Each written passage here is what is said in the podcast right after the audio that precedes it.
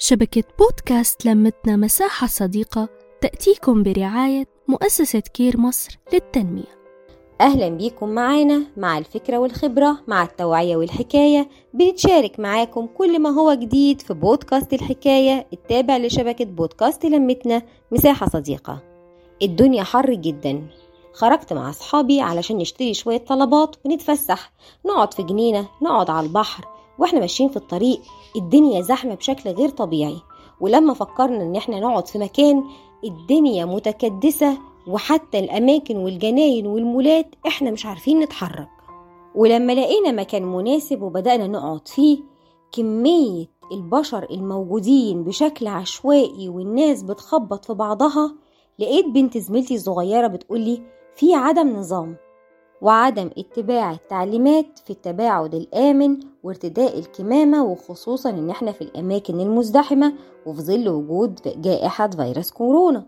وفكرت هي وأصحابها يعملوا مبادرة صغيرة من الشباب إن هم ينشروا ثقافة الوعي بعدم التكدس وإن هم كمان يساعدوا في وجود علامات للنظام. كنت فرحانة بمناقشتها مع أصحابها. والأكتر كنت فرحانة بفكر البنات الصغيرين إن هم عايزين يعملوا صفحة ويبدأوا ينزلوا عليها ويحطوا علامات معينة ويعملوا مبادرات يبدأوا من خلالها ينشروا الفكر.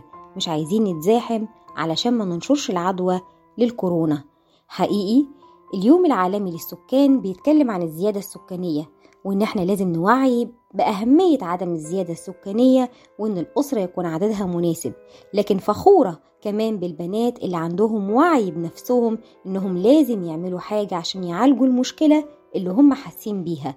شجعوا بناتكم على إنهم يكونوا أصحاب قرار وفعالين لكل نهاية مش راضيين عنها كانت بداية مش صح. لو ما قدرناش نعمل البداية الصح عمرنا ما هنوصل للنهاية اللي محتاجينها. لازم نهتم. من بودكاست شبكة لمتنا مساحة صديقة وبودكاست الحكاية بنتمنى ليكم دوام الصحة والعافية. كنت معاكم صفاء فوزي. نحكي نتشارك نتواصل.